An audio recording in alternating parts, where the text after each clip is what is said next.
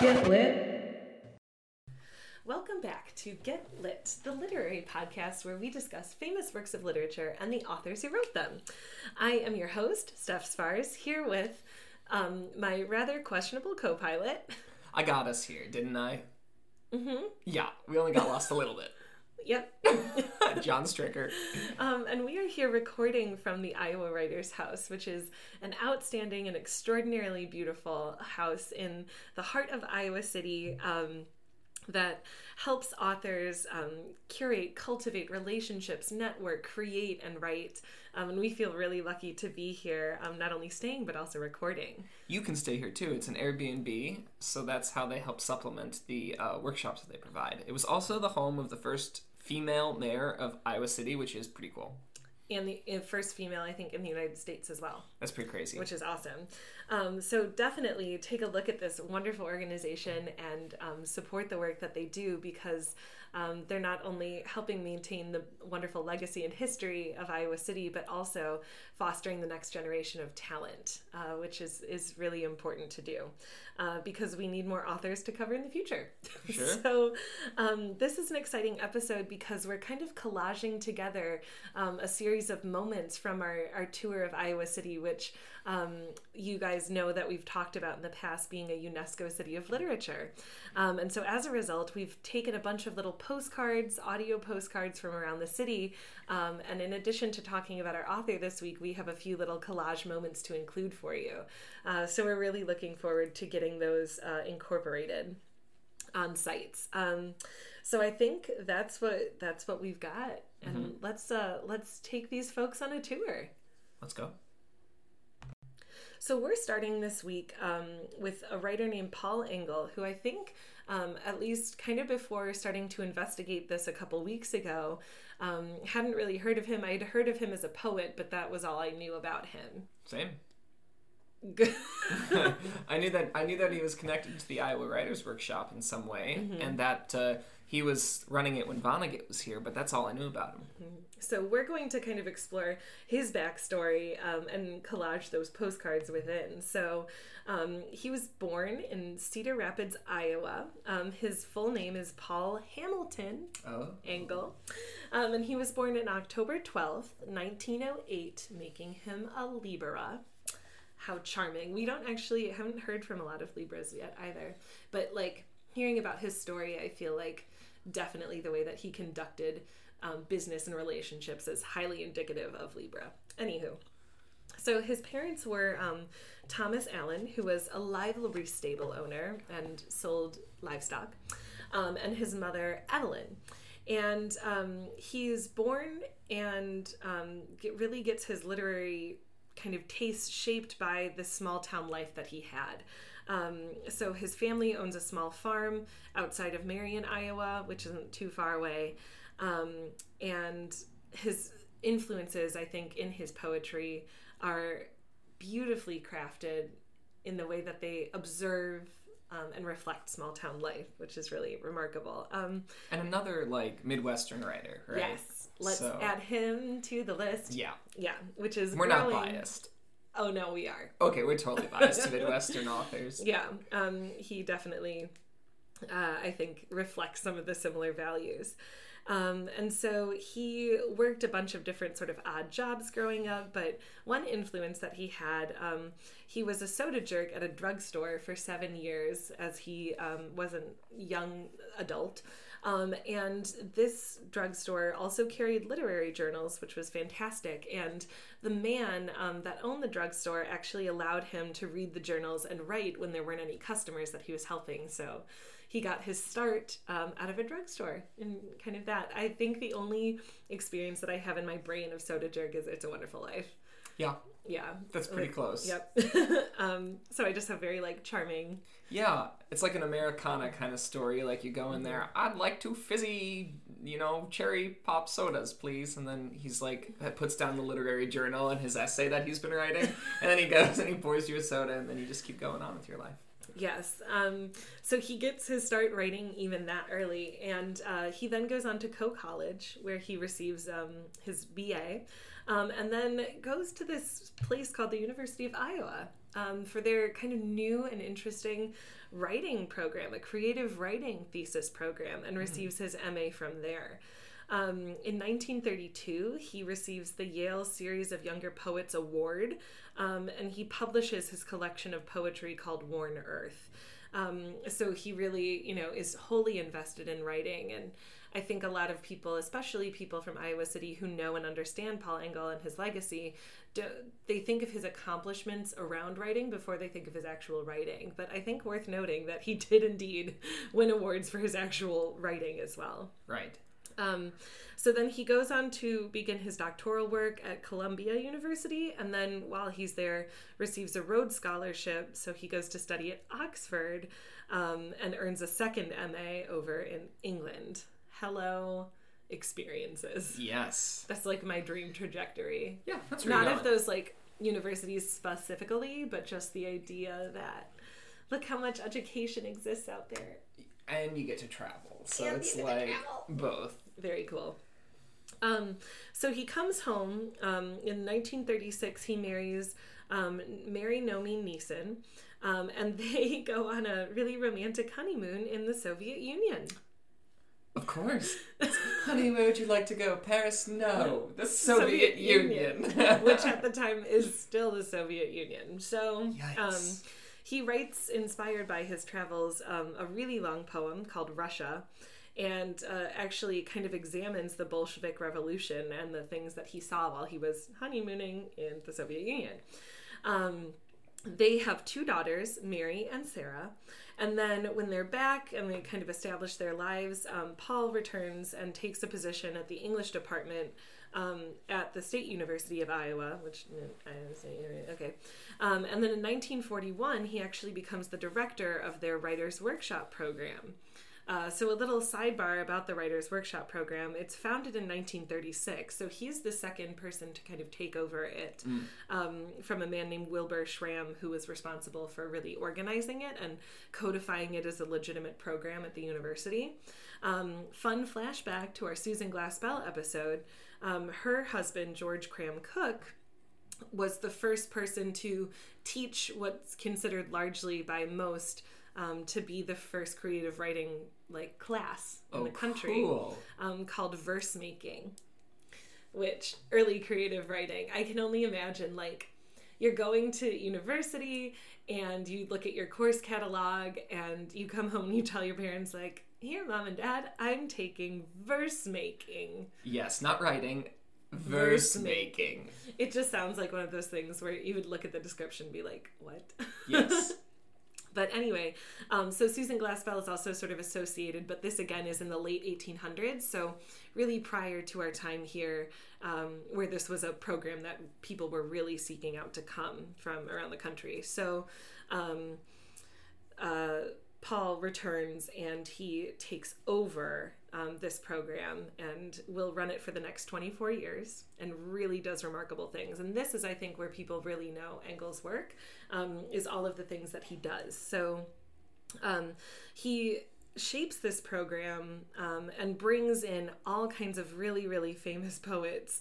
Um, obviously, if you were even to just Google the Iowa Writers Workshop, the legacy that's left behind by some of the writers who are featured here, including um, Robert Lowell, John Berryman, Robert Frost, um, Kurt Vonnegut, um, Philip Levine, W.D. Snodgrass, like insane you know like all of these people paul is seeking out and connecting with and inviting them to come and teach and lecture and speak and work on new writing and work with these undergraduate and graduate students um, as a part of this program and i think that cultivation like what an insane network it, Yes. it feels like if you were I'm, I'm trying to think of other like points in history that like really famous people get triangulated together kind of like like arthur conan doyle and oscar wilde or um i can't even think but like what are like moments in history where really famous people have come together Literary or otherwise, because I'm thinking like the Manhattan Project Yeah. brings together like all of these really famous scientists, right, and just pushes them together and it's like make this thing. And I think this is like a similar sort of goal with, I think, a much more humane outcome.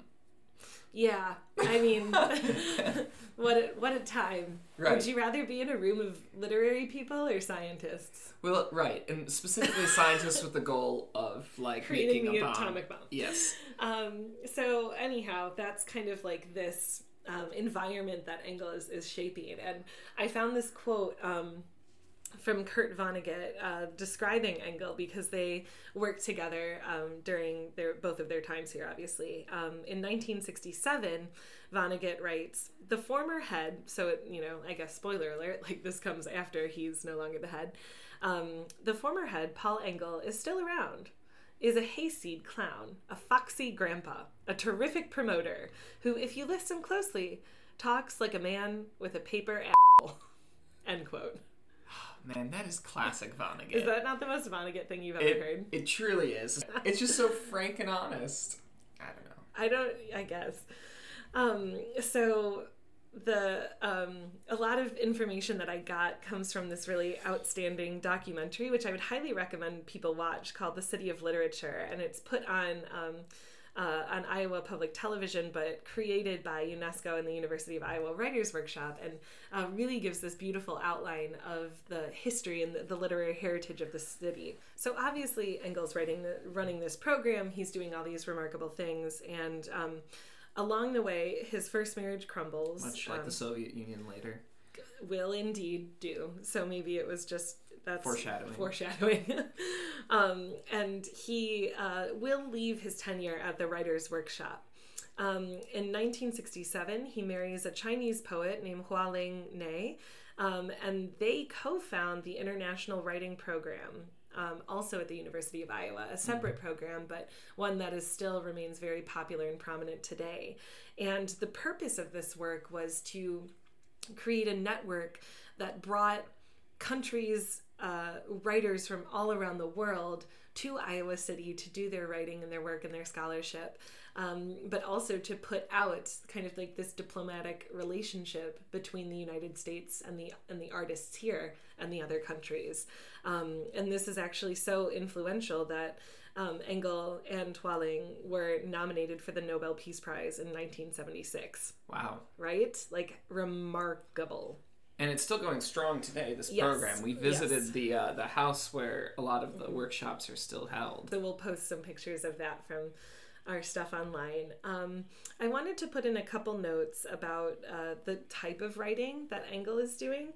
Um, his poems are very driven, um, and he focuses on a lot of tra- themes of travel um, and allegiance and then family, which obviously I think are these small town values that get reflected back um, in his work. And he publishes uh, several um, collections of poetry, including American Song in 1934, Poems of pra- Poems of Praise, sorry, Poems and Praise in 1959.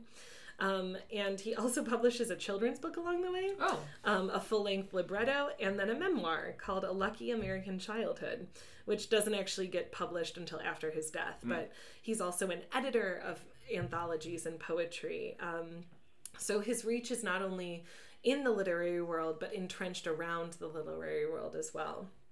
Um, in 1991, Engle dies actually at O'Hare Airport in Chicago, which is really close to Oh where. I live. yes. Um, and he's on his way to accept an award, and he dies in the airport going to Poland. So that's kind of a sad thing. But he he was older, quite older, um, and clearly, like the legacy and length of his work is something that we still um, see reflected in every square inch of Iowa City today in the writers program. Um, so much so that in 2000, Governor um, Tom Vilsack proclaims that Iowa, or sorry, that um, in Iowa, October 12th will be Paul Engle Memorial Day, which is his birthday, obviously. Very cool. Um, so I thought that was kind of a nice, sort of like poetic ending.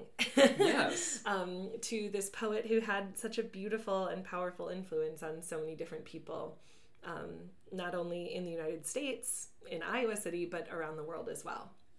Um, so we've seen tons of different things. Our tour with Rachel was awesome. We went to a bunch of different locations. My personal favorite so far has been um, St. Mary's Church, which was Flannery O'Connor's sanctuary, and we posted a couple pictures of that on our trip.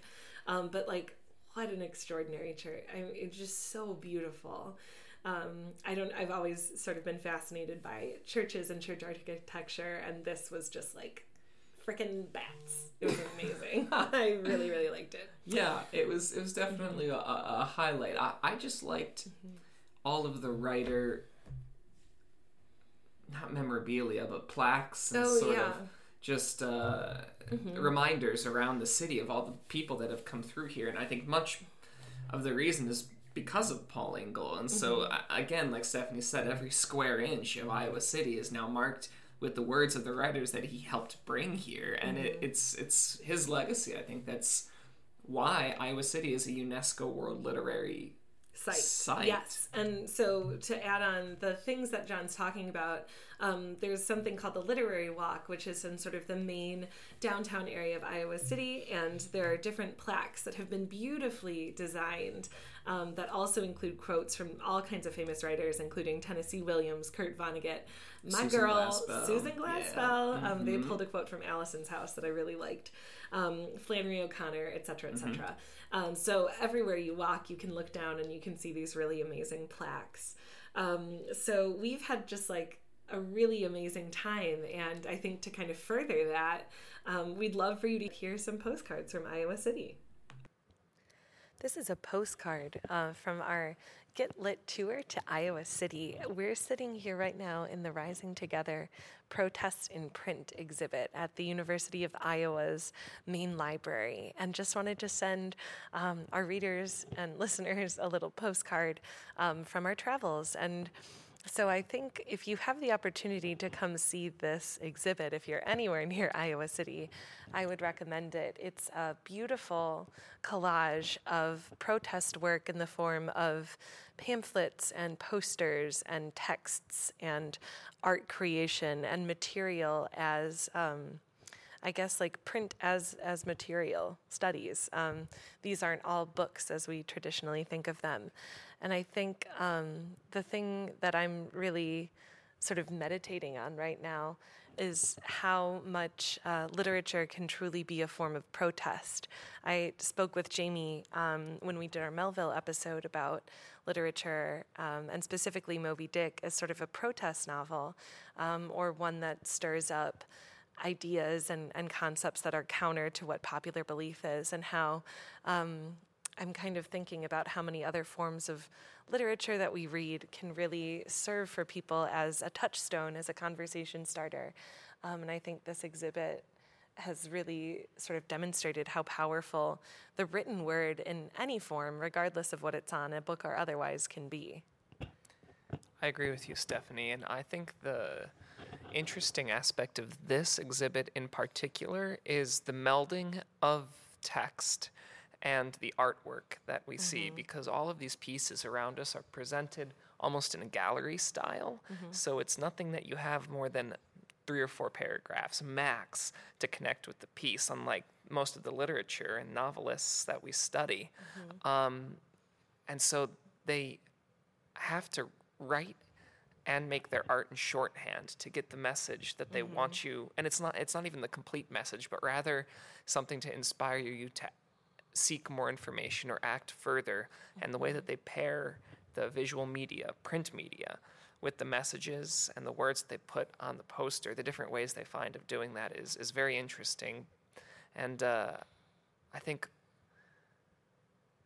because these pieces span such a large swath of time, mm-hmm. i- it's clear that different things were effective at different times and for different audiences. And it's sort of interesting to think who would have seen this piece? How would this have tried to inspire someone who was a part of the movement or was the one that would, that movement was targeting? So I think that's sort of an interesting thing to, mm-hmm. to look at while going through this exhibit. So we're going to continue on. We have several more stops that we're really looking forward to, um, but just wanted to post this little postcard for you um, of one of our experiences in uh, protest and print. So thank you for listening, tuning in, and for always keeping it lit.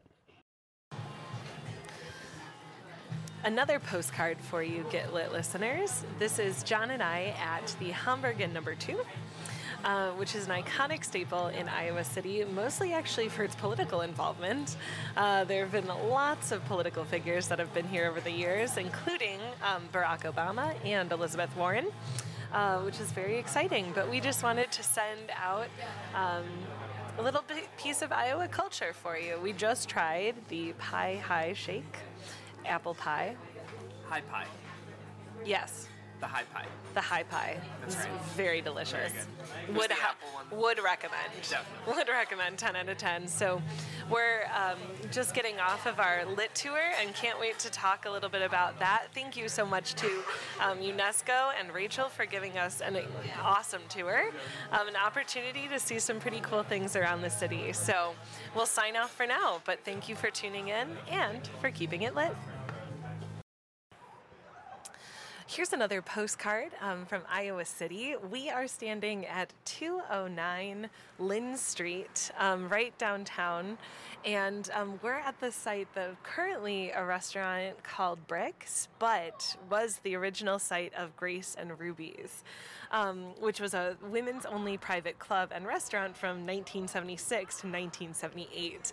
And we heard about this on our tour uh, yesterday, and we're so excited to come back to it because when we heard the story, we were like, they need to know. Yes. Um, so here's the story of Grace and Ruby's. Um, it was established uh, for any woman over the age of 10 um, who could become a member. They would pay 50 cents and learn the bylaws and the rules, and they could come use the restaurant.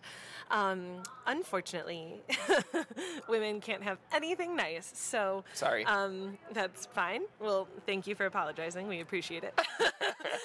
um, it was quite controversial because of the discrimination that was occurring against men at the time. You know? it's too real. Okay. Our struggle is real. Careful, John. um, so there, um, they were talking, you know, the community was talking about the um, membership policies being discriminatory. And um, there's a quote from a 1976 issue of Dyke Quarterly that was reporting um, on this case. And the quote is Meanwhile, back in Iowa City, Grace and Ruby's restaurant is still alive, kicking and struggling to get out from under, while the city's new mayor, a woman, instructs the Human Relations Commission to investigate the legality of the restaurant's policy of refusing membership and admittance to men. The outcome of this investigation is unknown, but if it takes the commission as long to investigate Grace and Ruby's as it does to investigate sex discrimination and employment claims, the restaurant will be around for a number of years, no matter what the outcome. Savage, Stephanie. Amazing. End quote. Um, before we said that. Um, so I also wanted to highlight a moment with um, a, an author or student at the time, the Iowa's Writers Workshop, named T.C. Boyle, who was like obsessed with this restaurant in like an unhealthy and kind of agitating way. Um, so he publishes a short story called The Women's Restaurant that takes place kind of around and in his fascination with Grace and Ruby. So, John, do you would you mind reading this quote from his story? I will. So uh, this is from the man that's obsessed about it in the short story, uh, and this is happening in his head. There are times at home, fish poached, pot scrubbed, my mind gone blank, when suddenly it begins to rise in my consciousness, a sunken log heaving to the surface. A woman's restaurant. The injustice of it, the snobbery, the savory, dark, mothering mystery. What do they do in there? End quote. Like, bro, how about you get over yourself for five seconds? And why do you care? I just, I couldn't. So, we wanted to kind of point out um, another element of activism amongst the community of Iowa City and um, the Writers' Workshop kind of still being involved in that. So, Right. this is hopefully a beautiful commemoration um, of Grace and Ruby's. And the strong feminists of Iowa City. Yes, please remember, please tell the stories. Um, and as always, like these amazing ladies, keep it lit. Yes. So, thank you so much, listeners, um, for tuning in and for hearing our adventures in Iowa City and all of the amazing things that we got to see here. We would highly recommend um, a weekend trip if you have the opportunity to get out here to do that, to see some of the things that we did. Um, so, thank you for your support, um, for listening in, and for always keeping it lit.